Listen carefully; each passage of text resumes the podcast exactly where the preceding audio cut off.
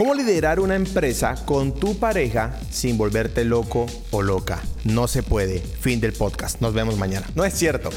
Hoy en Dinero Podcast vamos a estar hablando de cómo liderar la empresa, cómo llevar adelante la empresa si estás trabajando con tu pareja. O sea, tu novia, tu novio, tu esposo, tu esposa, lo que sea, cómo hacerlo en pareja de forma efectiva. Si hay, una manera eh, de hacerlo de forma efectiva, requiere mucha táctica porque esto es como como desarmar una bomba nuclear, pero si cortas el cable correcto, a lo mejor y te funciona. Esto es Dinero Podcast y como todos los miércoles en la mañana, estamos trayendo un contenido de negocios, dinero, inversiones que pueda añadirte valor y que pueda ayudarte a crecer tu empresa. Yo soy Álvaro Luque y bienvenidos y bienvenidas. Comencemos. Dinero Podcast con Álvaro Luque.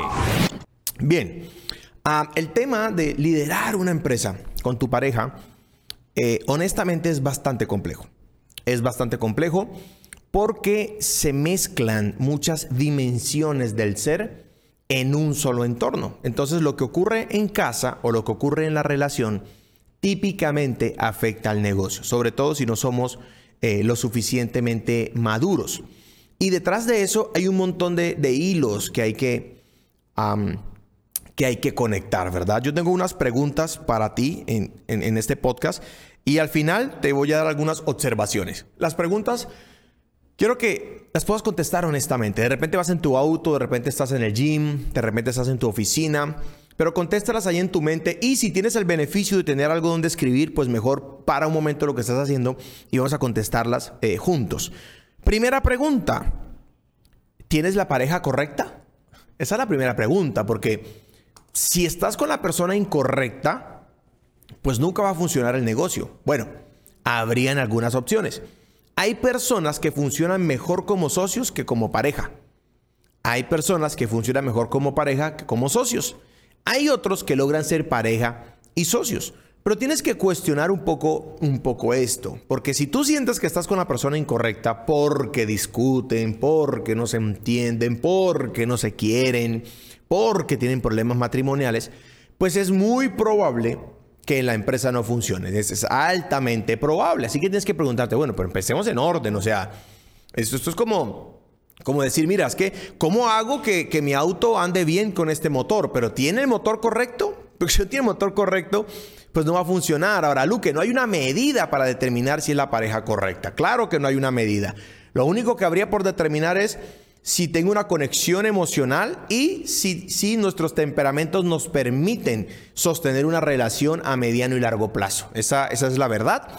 Y eso es algo que solamente tú tienes que definir. Esa sería como nuestra pregunta cero. Dejémoslo como pregunta cero porque no quiero entrar en temas de pareja y, cuestionar el amor que tienes o no, porque creo que es un punto en el que nadie debería opinar. Solo tú puedes definir eso. Entonces lo voy a dejar ahí quieto como pregunta cero. Así que ahora sí vamos con la pregunta número uno. ¿Los problemas con tu pareja son de trabajo o son de casa? Empecemos a separar las cosas. Si estás viendo este podcast es porque trabajar en pareja ha sido un desafío para ti o eres una persona muy sabia, muy sabia y quieres anticipar una situación, lo cual sería fantástico. Yo quisiera haber visto este podcast hace mucho tiempo. Entonces definamos número uno, si los problemas que tienes con tu pareja, si los estás teniendo, son de trabajo o son de casa. ¿Por qué? Porque estamos hablando del negocio, de la empresa. Entonces enfoquémonos en los problemas que tienen que ver con el trabajo. Si tienen problemas de casa, deben resolverlos en casa. Problemas en su sexualidad, problemas en, la fidelidad, ¿verdad? Problemas de la forma como se tratan. Deben separar y decir, bueno, esos son problemas de trabajo o son problemas de casa. No estoy diciendo que, que sean individuales. Pero si tienes, a ver, a ver, si tienes problemas, eh, a ver, en tus ojos vas al oftalmólogo pero si tienes problemas eh, de pronto en, tu estómago, quizás vas al médico general y en consecuencia te lleva con el médico internista. Entonces, definamos si los problemas que tenemos con nuestra pareja en este momento son problemas de casa, problemas familiares, problemas de la relación o problemas de trabajo. Porque los problemas del trabajo pues son un tanto diferentes. A veces se mezclan, pero son un tanto diferentes y, y empieza a separar. Mira, mujer, mira, hombre, ¿ok? estamos teniendo dificultades al momento de trabajar porque cuando salimos a cenar, cuando hacemos el amor, la pasamos súper bien. O puede ser al contrario. Mira, trabajamos súper bien, pero en la relación no funcionamos. Entonces, viendo eso, eh, decido qué profesional buscar y decido cómo afrontar el problema. No puedes cometer el error de querer resolver racionalmente los problemas de, relación. Y no puedes cometer el error de querer resolver emocionalmente los problemas de casa o los problemas de intimidad, ¿de acuerdo? Ahora, parte del hecho de que hombres y mujeres somos muy diferentes. Muy diferentes. Así que eso nos va, nos va a exigir una observación distinta. Segunda pregunta. ¿Tu pareja te ayuda en la empresa?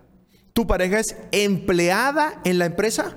¿O tu pareja es socia en la empresa? Porque esto nos escala unas dimensiones. Es muy distinto que tu pareja te ayude, ¿verdad? Que sea tu compañía en el negocio, te sirve a ti, te acompaña a hacer algunas diligencias, está pendiente de tu vestuario o de repente te colabora en algunas cosas, pero no está obligada a hacerlo, no cumple un horario, no cumple unos requisitos, te ayuda a resolver algunos problemas porque tienes que liderar la empresa y le delegas algunas cositas, pero te ayuda. No es su trabajo. No es su empleo, ¿de acuerdo? ¿Está mal? No, está bien. Lo que quiero es que lo definas. El segundo nivel es que si esa pareja es empleada de la empresa, es colaborador o colaboradora de la empresa, porque en ese contexto ya tiene unas obligaciones con la empresa, tiene unas obligaciones con el negocio que van más allá de si se siente bien o si se siente mal, si pelearon o no pelearon. Fíjense cómo se van resolviendo los problemas de forma distinta. Si me está ayudando y hoy no se le da la gana de estar conmigo, pues está bien, porque me estás ayudando. Pero si trabajas en la empresa, siéntete bien o siéntete mal, los compromisos que tienes hay que cumplirlos. ¿De acuerdo? Igual tú. Ah, es que estamos bravos, entonces no le pago el salario. No, no, no, no, güey, no confundas. Está trabajando, colabora en la empresa, tiene un rol específico. Pero también es diferente si es tu socio o tu socio. Si tu pareja es tu socia, entonces ya no puedes tomar decisiones solo o sola, tienes, tienes que consultarlas a nivel de sociedad, ¿ok? En los dos niveles anteriores seguramente consulta las decisiones, pero a nivel de pareja y si así lo estableció tu relación. Pero si son socios, tú sí no puedes coger y comprar un edificio porque se te antoja porque tienes una socia. No puedes cancelar un cliente porque tienes una socia o un socio. Tienen que ponerse de acuerdo, dependiendo incluso del nivel de acciones. No tienen que ser socios por partes iguales. Podría ser socio del 30% y yo del 70%. ¿De acuerdo? Típicamente las parejas podrían haber dos escenarios. Cuando nos conocimos, yo ya tenía una empresa y te vinculé. O juntos creamos una empresa. ¿De acuerdo? O juntos yo creé una empresa. Y tú me apoyaste, pero yo la creé, la construí imagen y semejanza. Tiene que definir eso. Por eso te digo, ¿tu pareja te ayuda? ¿Es colaboradora o es socia de la empresa? Tu pareja. ¿Qué es? Estas preguntas te las hago para tratar de, de desenredar esto que se está generando. Definir da mucha paz. Definir da paz, ¿de acuerdo? Tercera pregunta. ¿Quién es el líder de la empresa? ¿Quién es el líder del negocio? ¿Es tu pareja o eres tú? Es que somos los dos. Bank, error. No pueden haber dos cabezas en un cuerpo. No puede funcionar así. Siéntate en la posición de un colaborador tuyo cuando siente que tiene dos jefes. No, no hay dos jefes. Hay un jefe, hay un líder, ¿verdad? Ah, es que mi pareja dirige un departamento de la empresa y tiene un equipo de trabajo. Pues el jefe de ese equipo de trabajo o el líder de ese equipo de trabajo es tu pareja, no tú. Pero si tú eres el líder de la compañía, tú eres el CEO de tu empresa, es muy diferente a que si es ella. Digo ella no que sea una mujer, sino tu pareja, ¿verdad? Hombre o mujer, no importa. Hombre o mujer. Pero ¿quién es el líder? Definámoslo. Definamos quién es el líder. Y hay personas que dicen, no, es que aquí mandamos los dos. No, no puede hacerlo los dos. Es una locura completa, sobre todo para los colaboradores. Se van a, se van a, van a explotar, ¿de acuerdo? Van a explotar. ¿Quién es el líder? Incluso si son socios, solo uno puede ser el líder. O eres tú, o soy yo. ¿Por qué? Porque el que toma las decisiones responde por las decisiones. Cuando todos toman las decisiones, nadie responde. Ahora, yo escucho la opinión de todo mi equipo, le pido consejo a mi pareja, le pido consejo a mis amigos, le pido consejo a mis amigas, le pido consejo a mis colaboradores, pero al final yo tengo que tomar la decisión y yo tengo que responder por las decisiones que tomé, porque en mi caso yo soy el líder de la empresa. ¿De acuerdo? Quiero hacer una anotación muy importante. Luque, si yo estoy casado o casada, entonces necesariamente mi esposo o mi esposo es socio en la empresa. Error. Error. Que tú estés casado o casada no significa que tu pareja sea socio o socia en la empresa. Significa que de todo lo tuyo, él o ella es dueño de la mitad, porque así es el contrato conyugal y está bien, porque los dos construyeron, no tiene por qué haber molestia de eso. Pero de ahí a que sea tu socio o tu socia son cosas distintas. Puede hacer que la empresa sea tuya, Y cuando tú te mueras, la mitad va a ser para tu pareja y la mitad para tus hijos si tienes hijos. O se llegan a separar, la mitad es de uno, la mitad es del otro, ¿verdad? Pero ¿quién es el que está al frente de la empresa?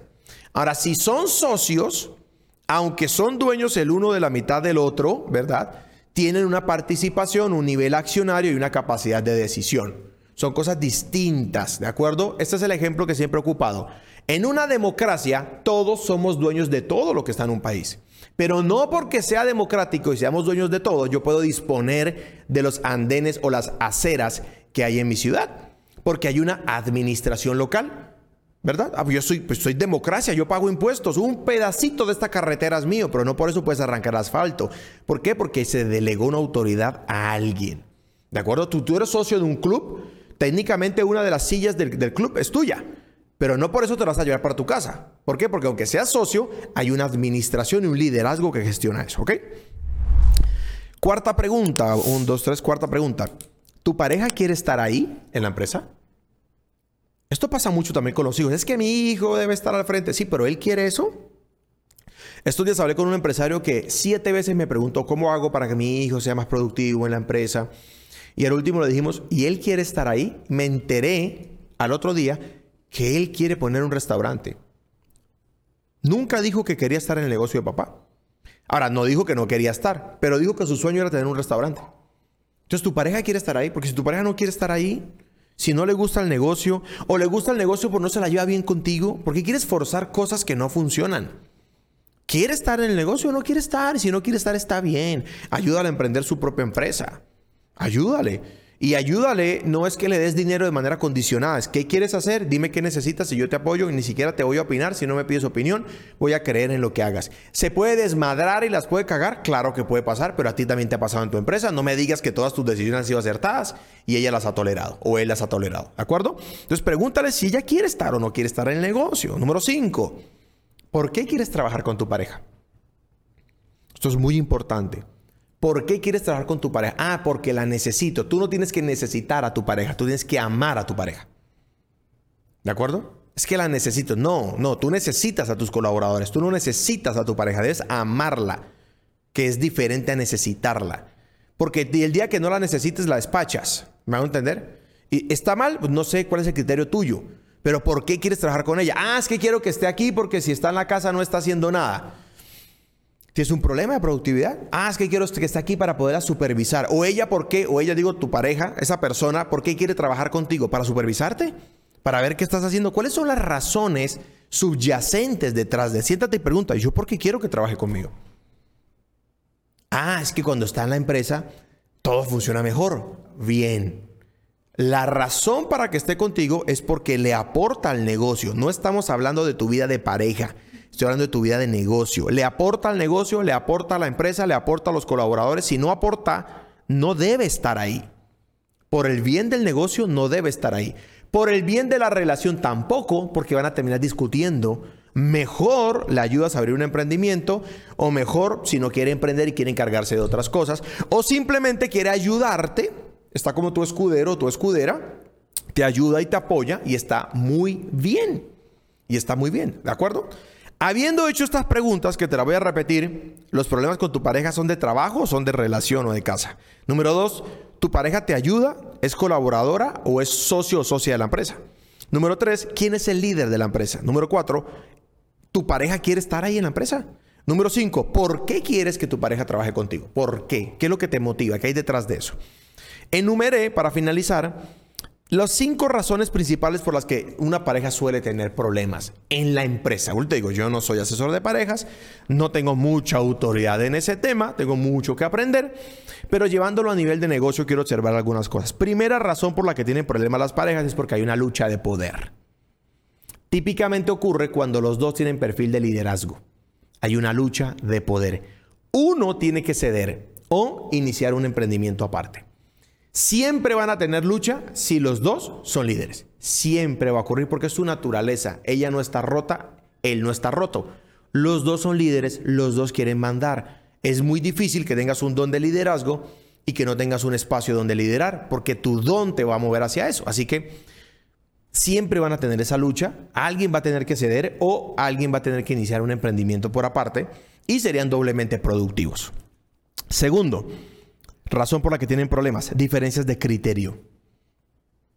Cuando el criterio no está definido y además no está definido quién es el líder de la empresa, se vuelve muy complejo. Por eso tiene que haber un líder, porque tiene que haber un criterio. Es que a mí me gustaría, es que esto, es que yo opino. Está bien, pero ¿quién está dirigiendo la empresa? Ah, pero entonces no puedes escuchar opiniones. Sí puedo escuchar opiniones, pero no puedo hacer lo que me opinen, porque cuando las cosas salgan bien o mal, yo no puedo decir, ah, yo lo hice porque este me dijo, porque sería el síndrome de Adán. Adán, ¿por qué te comiste el fruto prohibido? La mujer que me diste. Eso no es un hombre, ¿de acuerdo? Falló a toda su naturaleza. Eso no es un líder. Ah, pues yo hice esto porque es que la secretaria me dijo. Pero, pero, ¿cómo así? ¿Nos llevaste a la quiebra? O sea, hazte responsable. Entonces, cuando hay diferencias de criterio, es bien complejo, pero ocurre sobre todo si está conectado con la lucha de poder y sobre todo si está conectado con el hecho de que, de que no se sabe quién es el líder. ¿Ok? La empresa tiene unos criterios, un timing, un momento. En varias ocasiones se me ha insistido, compra una casa, invierte en un departamento. No. El criterio en este momento de la compañía es reinvertir el dinero en la empresa para expandir su crecimiento. Estamos al 1% de lo que podemos hacer como empresa, así que vamos a fortalecer eso. Luego hacemos otro tipo de inversiones. Ese es el criterio y el criterio lo establece el líder. Les va a decir algo que no les va a gustar. Pero no existen monumentos a juntas directivas. Usted no va a ninguna ciudad, ningún país del mundo, ninguna universidad, no vas a Harvard y ves en la mitad del jardín central de Harvard una, un, monumento, una estatua a una junta directiva. No, el monumento y la estatua se hace al líder que asumió la responsabilidad, asumió los retos y entregó los resultados. ¿Ok? Voy a escribir eso porque me sonó chingón. Responsabilidad, retos y resultados. Mira que cuando grabo podcast me salen cosas buenas. Alguien debería escribir eso.